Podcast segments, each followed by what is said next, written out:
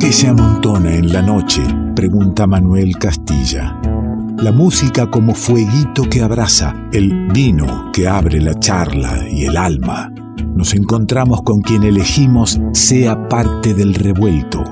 Ingredientes que se amontonan en revuelto.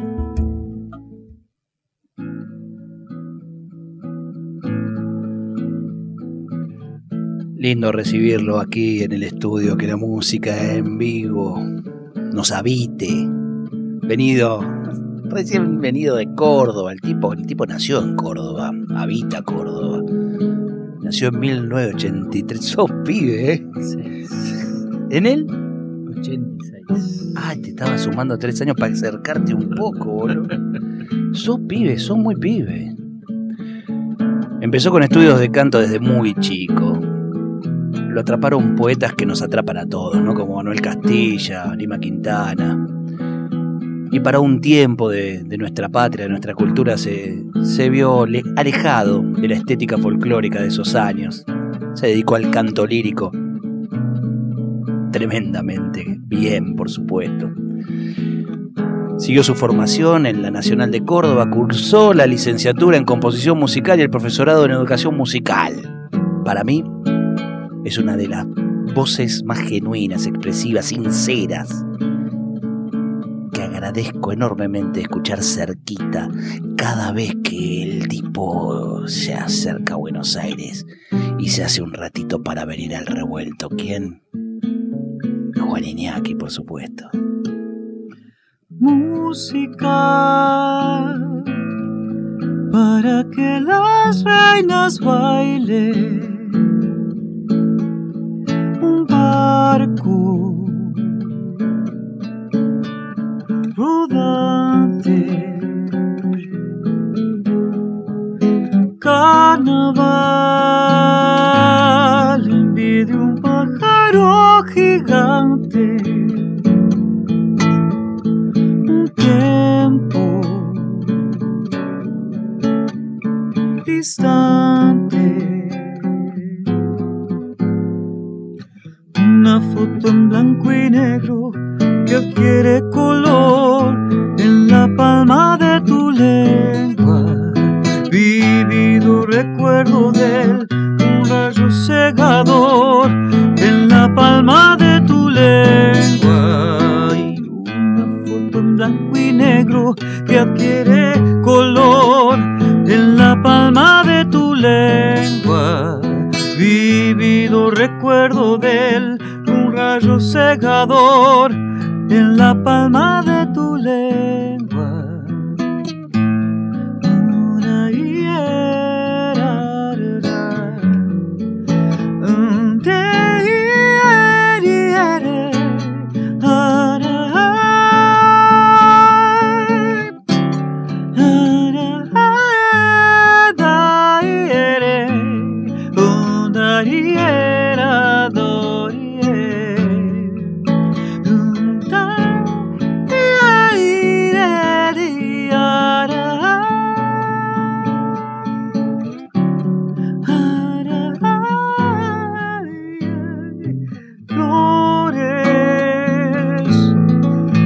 está para inventarse canciones, disfraces, luces, todo un mundo que se abre, demonios.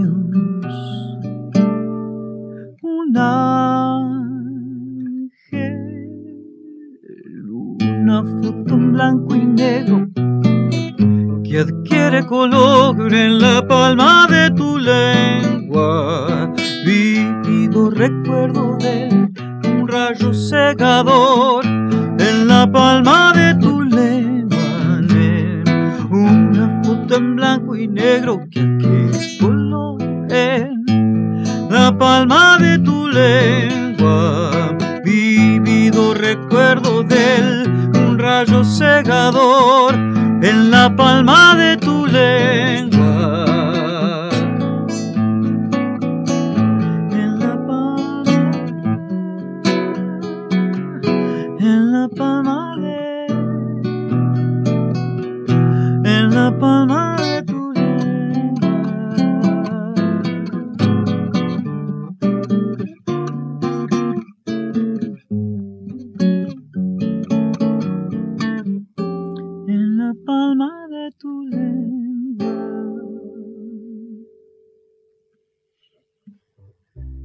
Bienvenido. Gracias, Ale. Qué lindo tenerte. Sí, aquí. Lo mismo di, una pandemia sin vernos. Una pandemia sin vernos, hacíamos memoria hace un ratito, 2018. 2018, presentación de aquí ahora. Habías presentado el último disco. En el Caras. En el Caras, mirá vos, mirá. Y qué lindo tenerte, bueno, nuevamente por estos lugares con tu música. Cuando hago referencia siempre a ese momento de incomodidad con la estética del folclore de los 90, ponele por ahí, y donde vos te alejas, es porque hago hincapié en una conducta que yo siempre subrayo de tu trayecto artístico. No te gusta la incomodidad, o sea, querés habitar los lugares. No vas a estar haciendo un personaje de algo si eso te va a tener incómodo. No vas a asumir un rol que no sentís. Yo diría que a mí me gusta evitar incomodidades. Por eso cuando dije la palabra incomodidad no me cerró a mí. No me cerraba justamente la comodidad que te proponía o que te propone en algún momento la cultura. Esa es la que no te cierra y no te quedas en esa comodidad. Es buena la pregunta, porque ahora estoy pensándolo todo junto. Creo que más que comodidad o no, siempre el camino de la música es una gran incomodidad abrazable. Lo que pasa es que lo que sí creo es que hay espacios hóspitos o inhóspitos.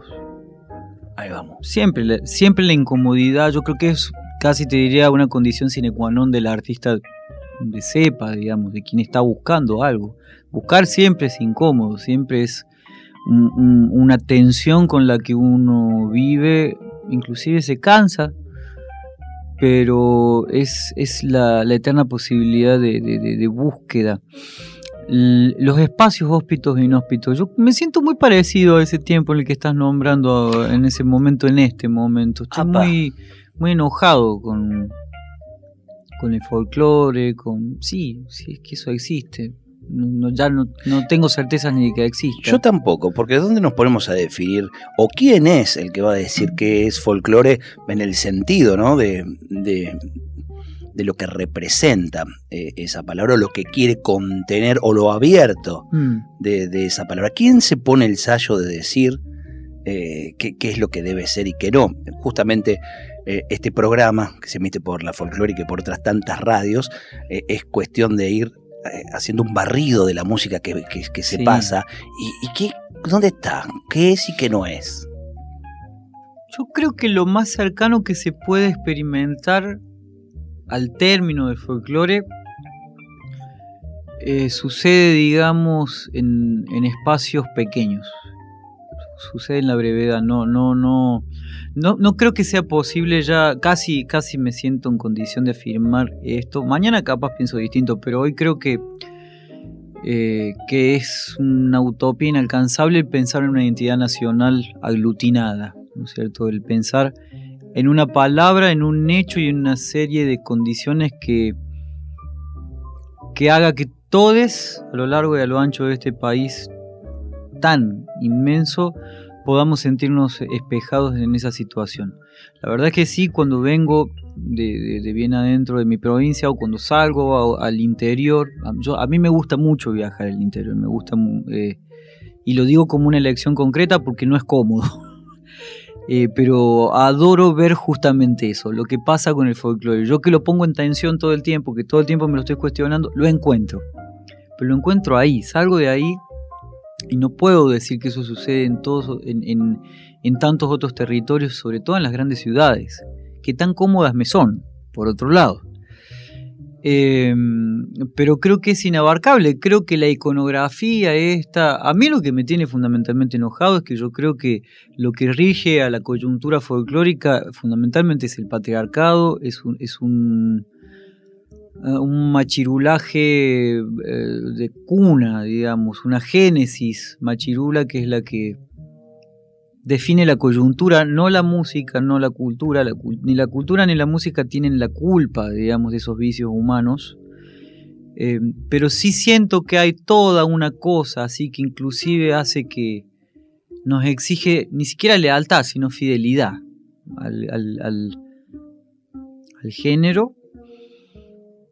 Y eso a mí me revela potentemente, porque además donde hay una actitud machirula hay un gran cinismo por detrás. Tenemos leyes nacionales actualmente como la ley del cupo. Estás hablando directamente de los grandes festivales. Estoy hablando de los grandes festivales que acaban de sacar su grilla y que, como decimos en Córdoba, ha dado cote. O sea, es espantosa. Y es espantosa. Mira, vos sabés, Ale, que hace un par de semanas me enojé mucho con la salida de la grilla de Cosquín concretamente.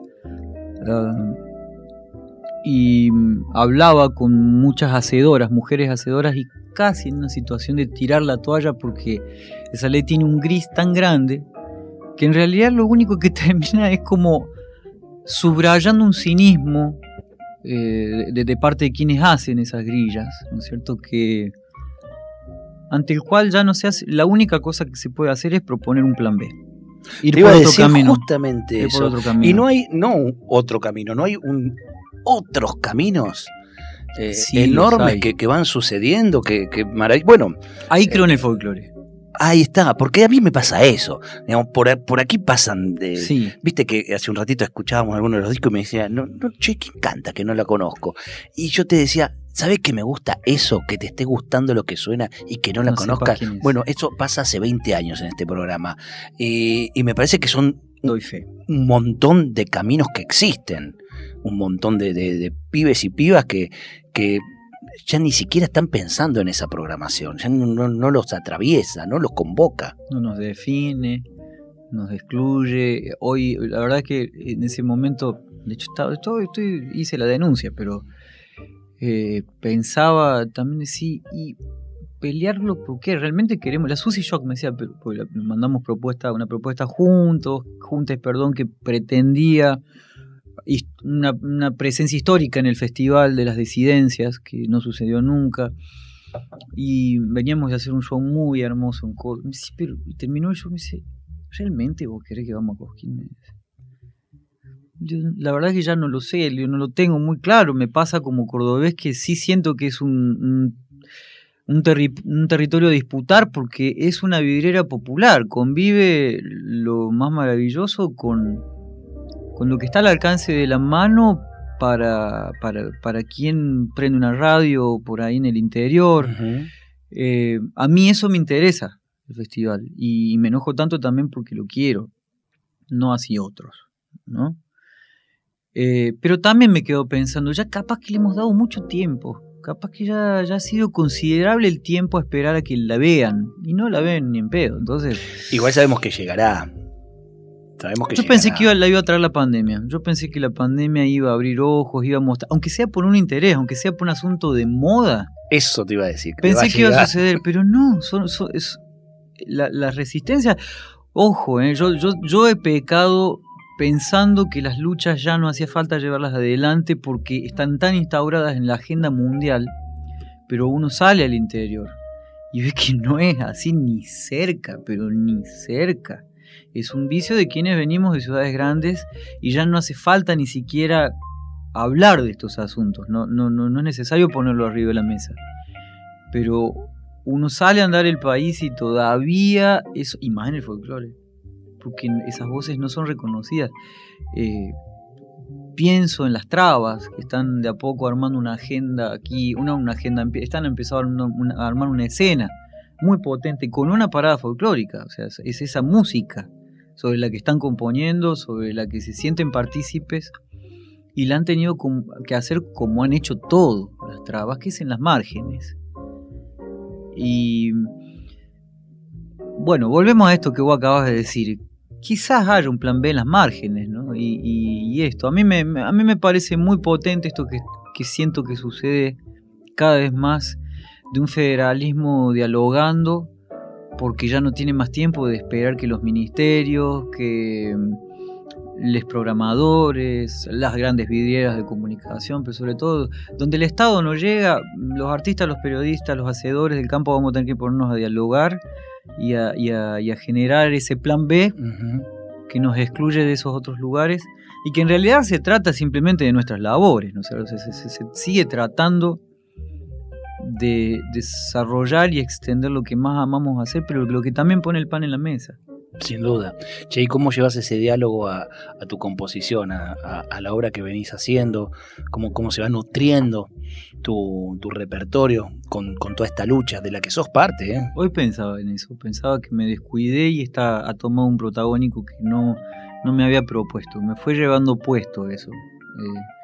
Mira, ahora estoy en un momento muy contento con Susy. Estamos, además de tener un proyecto compartido que se llama Abrazar, yo me estoy tomando el feliz trabajo de musicalizar sus textos, y no son sus poemas, no son coplas, son libros que estoy convirtiendo a coplas, y eso encontrando su posibilidad musical, que a veces viste que eso se hace duro, porque no toda opción realmente, hay que agotar muchas posibilidades para llegar a la canción, y viene sucediendo y las venimos tocando y las queremos grabar, y eso me viene enseñando. Yo de un tiempo para acá ya me he dado cuenta que les maestres son les amigues, ¿cierto? Yo me pasa todo el tiempo estar en una conversación nueva con alguien y me siento citando a algún amigo, amiga, porque me quedó reverberando una frase que de hace 3 días atrás o de hace años atrás, uh-huh, que me vino a enseñar algo, ¿no es cierto? Yo estoy convencido que los grandes maestros en nuestras vidas son los encuentros que uno está trazando, como este momento y como todos los momentos, ¿no? Entonces siento que todas esas voces reverberantes de tantas conversaciones, de tantos vinos, de tantas angustias inclusive, porque son personas que consulto ante la angustia, sin ir más lejos, esto que te contaba de los otros días, uh-huh. Entonces siento que todo eso, quiero o no quiera, se ha ido desplazando, ha ido apareciendo en la obra. Esta canción con la que abrí es una canción a la Jenny Nanger, por ejemplo, que es una amada amiga, que para mí es una maestra compositora, cordobesa. Me siento muy enriquecido por todos ellos, entonces cuando me siento sin querer a escribir alguna canción, esas conversaciones, están ellos, que son altas conversas políticas, por otro lado. Y es así como llega como la marea verde, no llega como un agua que se filtra por debajo del agua a la obra, la discusión política. Uh-huh. Así llegó y así me tomó, y así siento que me tomó también la marea, de hecho, ¿no? Así, pacíficamente, como han hecho las mujeres todo a lo largo de esta historia. Acá al bardo lo armamos los varones, y las mujeres históricamente sanando, desde las guerras, pasando por la quema de brujas. Siempre el rol ha sido sanar y iluminar el camino. Expectante me siento para componer, eso mirá, diría. Tomarnos de la mano y llevarnos alguno de los temas, de las canciones que quieras compartir ahora. Juan Iñaki nos está acompañando, y ahí nos agarra de la manita y nos lleva alguna de las canciones. ¿A dónde nos llevas? A la Susy. Esto es un libro de la Susy. No me animaba a decirte si algo de lo que estabas diciendo que andabas musicalizando ya lo tenías en dedos. Pero poneme vino, loco, porque esto baja rápido. Ah, sí, sí. El tipo está tomando el Malbec, el revuelto. El revuelto Malbec, por favor. Se llama como se llama el libro, Jarascas, de la Susy. Salud, compadre. Salud. Y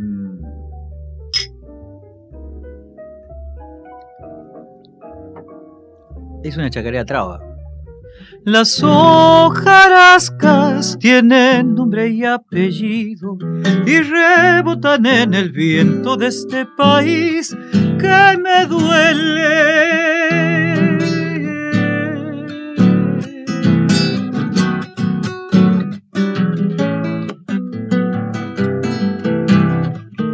Y mientras hago paso pegadito al otro, a las hojarascas le brotan rostros y yo trato de no pisar.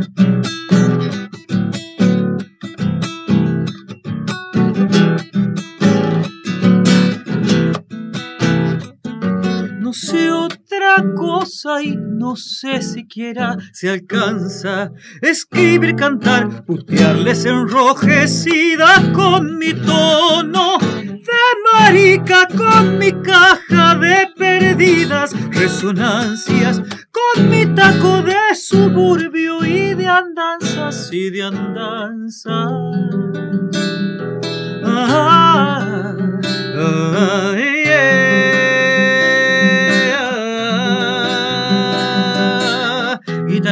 puta travesti, sudaca, cómo se mata a una sola de nosotras sin matar a todas, con el diario canalla y los medios canallas, que es decir, todas personas canallas que así como antes desconocieron nuestras propias vidas, hoy desconocen nuestras vidas, nuestras muertes, desconocen nuestras muertes.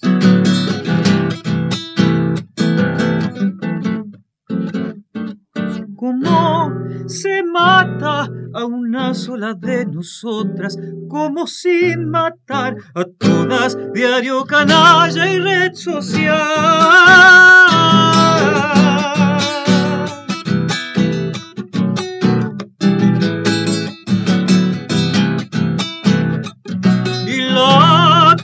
Sale caminando alegremente por puertas de tribunales, esa es la muerte de todas.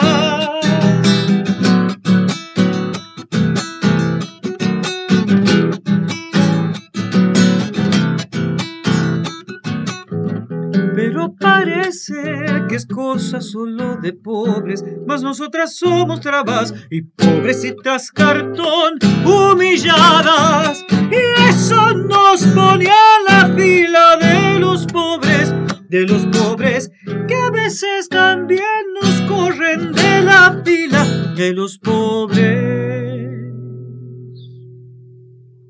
Eso es Ojalá. Hablábamos, bueno, lo decías claramente, ¿no? Siempre la discusión política aparece sí. en el arte comprometido, por supuesto, porque después puede estar la gana de que todo eso se ningunee y que no pase. Pero bueno, hay quienes no pueden con eso, ¿no? Como tu caso, vos no podés dar la espalda a todo eso, sos parte de esa lucha. Pero tampoco me gusta, digamos, el lugar de sentir que tengo un rédito en eso. Yo en ese sentido creo que... Yo creo que no, artistas... que has pagado precios por eso. Sí, pero también creo que tenemos que estar autorrevisando todo el tiempo la elocuencia, ¿no es cierto? Creo que hay...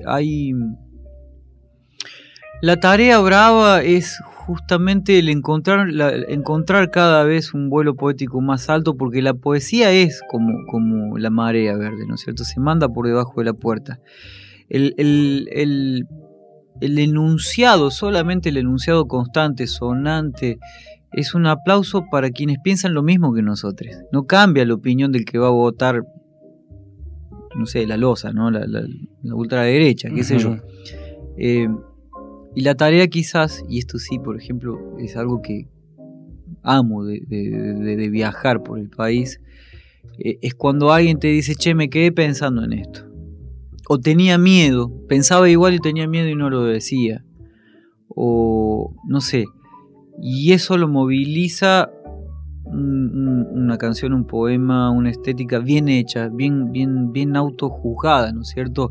También el progresismo está muy lleno de elocuencia y de posturas de esto, ¿no es cierto? De cosas. Es muy fácil cooptar causas.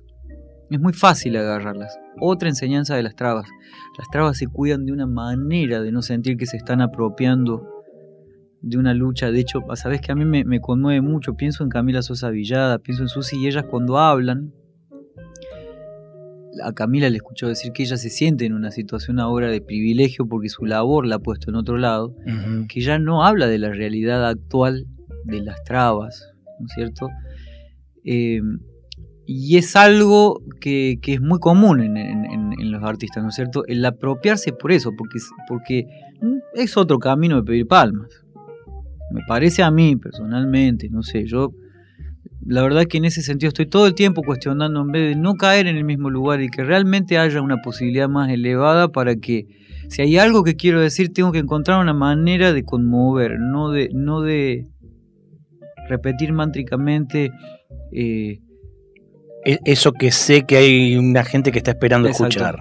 Causas que compartimos. Claro. Tenemos que poder transformar las que no compartimos para que quizás, si ahí hay una verdad, pueda modificar un pensamiento o pueda modificar o dejarnos pensando en algo, ¿no es cierto?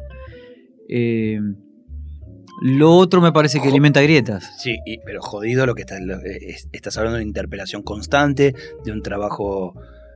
absoluto y de una búsqueda que es primero hacia adentro y no esto que planteabas recién, ¿no? Ir directo en busca de ese aplauso. Sí. De esa sonrisa, ese guiño amigo que sabemos dónde buscarlo incluso. Es el aplauso, uno siempre quiere el aplauso, pero el aplauso quizás es un precio más alto, en eso sí coincido con vos. Creo que,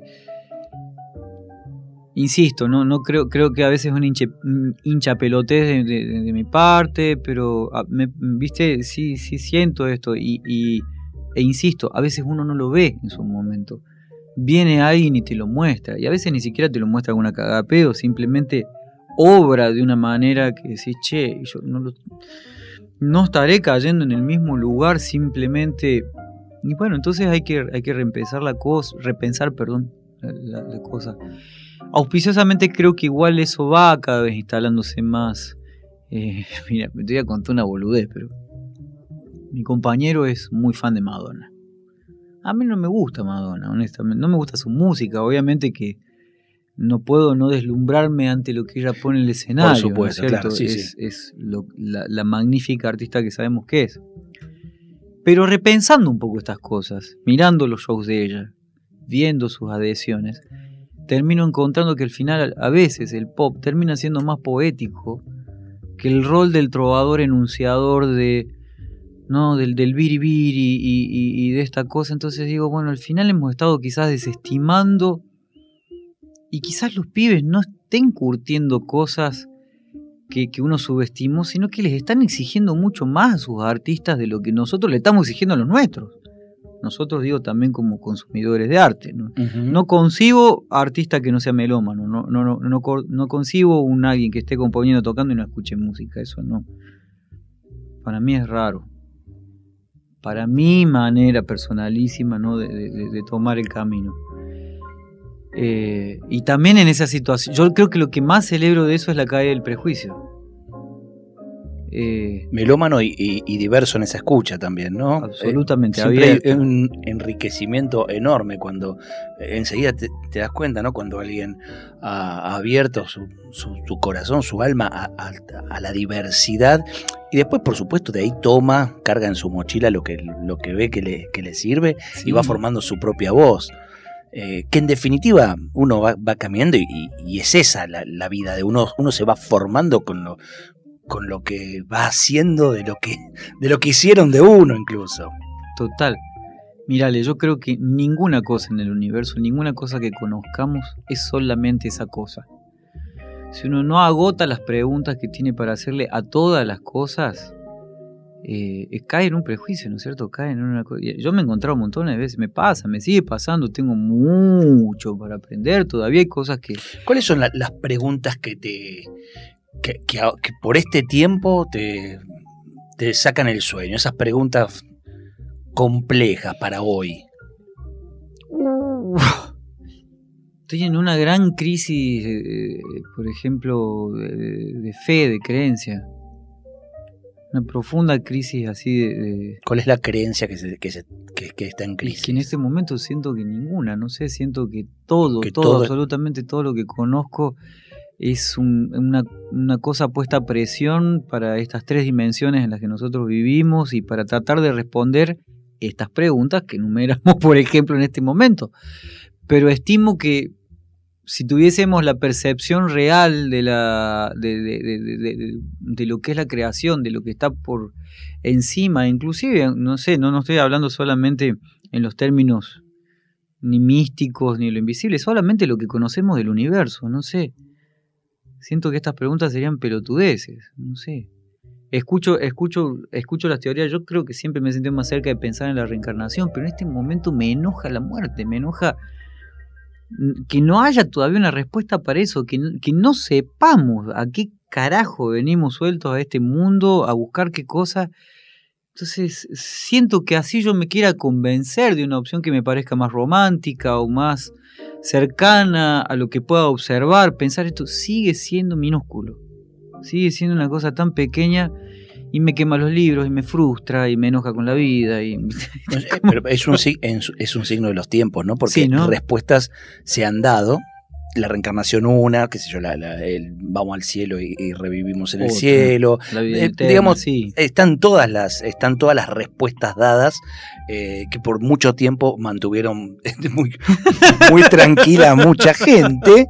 Y estamos en el tiempo de la crisis de todo eso, de la crisis. Y entonces, bueno, gran parte de eso lo viene cubriendo el capitalismo, llenándote de consumo hasta el día que te toque irte y que no te lo tengas que preguntar, pasará lo que pasará. Trata de distraerte por ahí. Es que toleramos poco la pregunta. Yo siento que lo más... Y hay que poner rápido un canal de tele, meterse a una red social a discutir o cambiar de canal y ver alguna serie. O responderla de alguna manera. Inclusive desde el lugar más intelectual, responderla. Pero la tensión abierta que una pregunta sin respuesta supone no es tolerable, ni para el más intelectual. No es solamente esa manera que ya conocemos del capitalismo, ante el cual también absolutamente me rebelo. Son las mismas aristas, ¿no es cierto?, de las mismas cosas que hemos venido conversando hasta ahora, pero inclusive desde lo extremadamente intelectual es muy incómodo vivir con una pregunta abierta. Muy, muy incómodo en el cuerpo, en el... no sé, no siento que sea este un momento precisamente cómodo. Siento que estamos felizmente asistiendo a cambios que van a traer cosas muy grosas, creo que se van a potenciar, creo que cada vez esas polaridades nos van a encontrar más comprometidos con la luz y con la mierda. Pero bueno, volvemos a esto, ¿no es cierto? Esto de sostener el misterio. O sea, si venimos con un misterio que no tiene puesta una respuesta, por algo no tenemos respuesta a la muerte y no podemos vivir con ese misterio.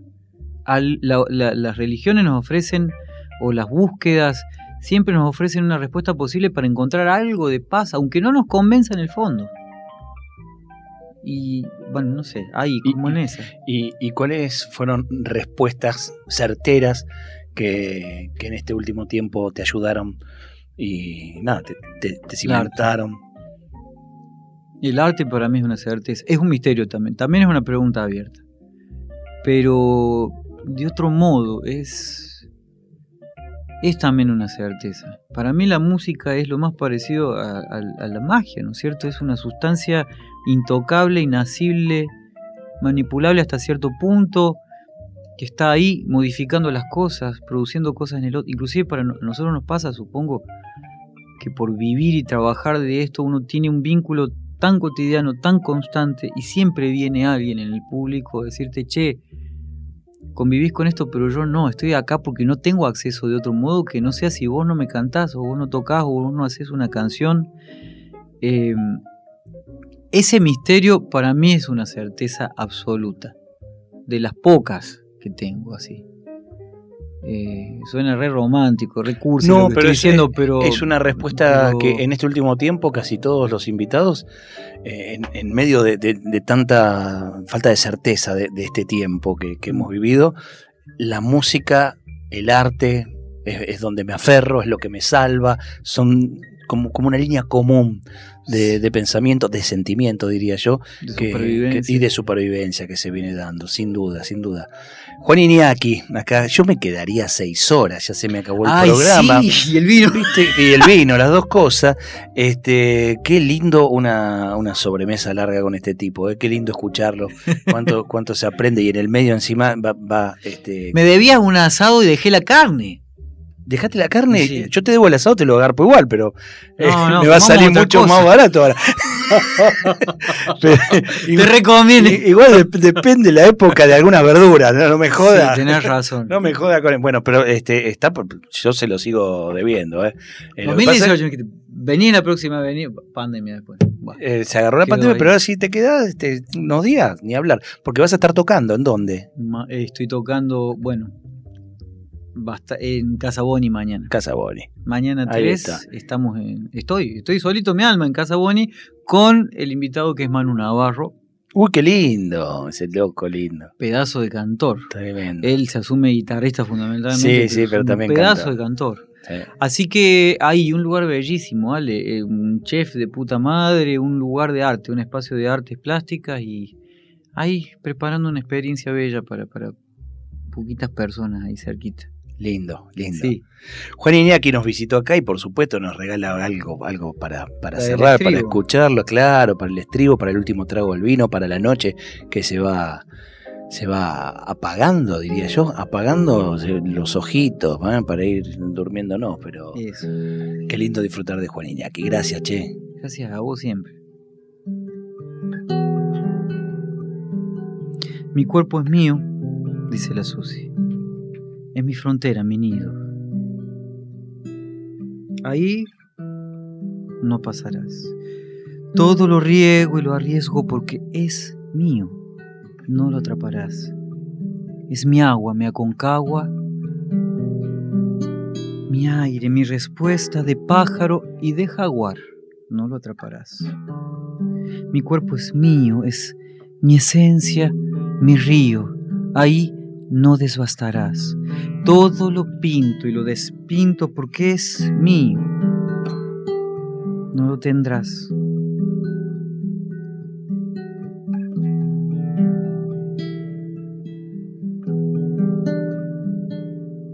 No sé qué tienen las flores, llorona, las flores del campo santo. No sé qué tienen las flores, llorona, las flores del campo santo, que cuando las mueve el viento, llorona, parece que están llorando,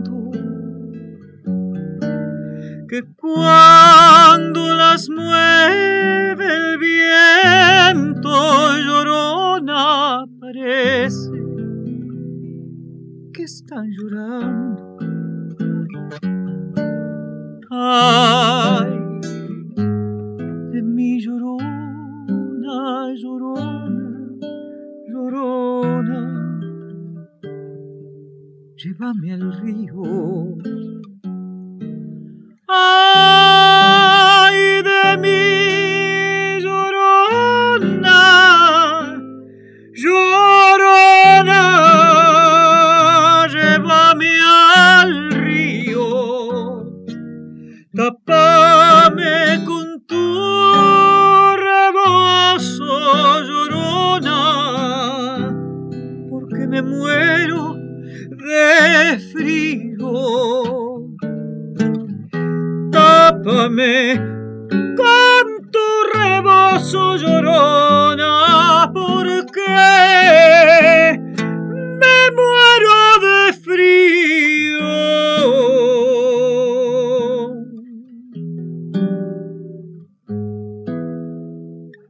Si porque te quiero, quieres, llorona, que yo la muerte, que yo la muerte reciba. Si porque te quiero, quieres, llorona, que yo la muerte reciba. Que se haga tu voluntad, y llorona, por suerte de Dios, viva, que se haga tu voluntad, y llorona, por suerte de Dios, no.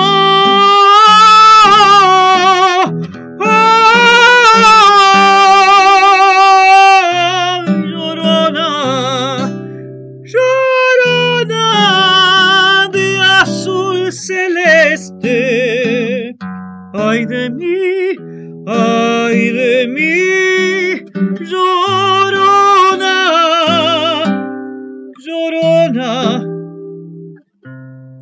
de azul celeste.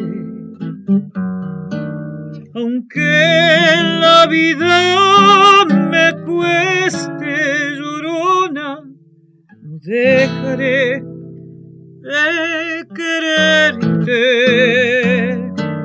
aunque la vida me cueste, llorona, no dejaré de quererte.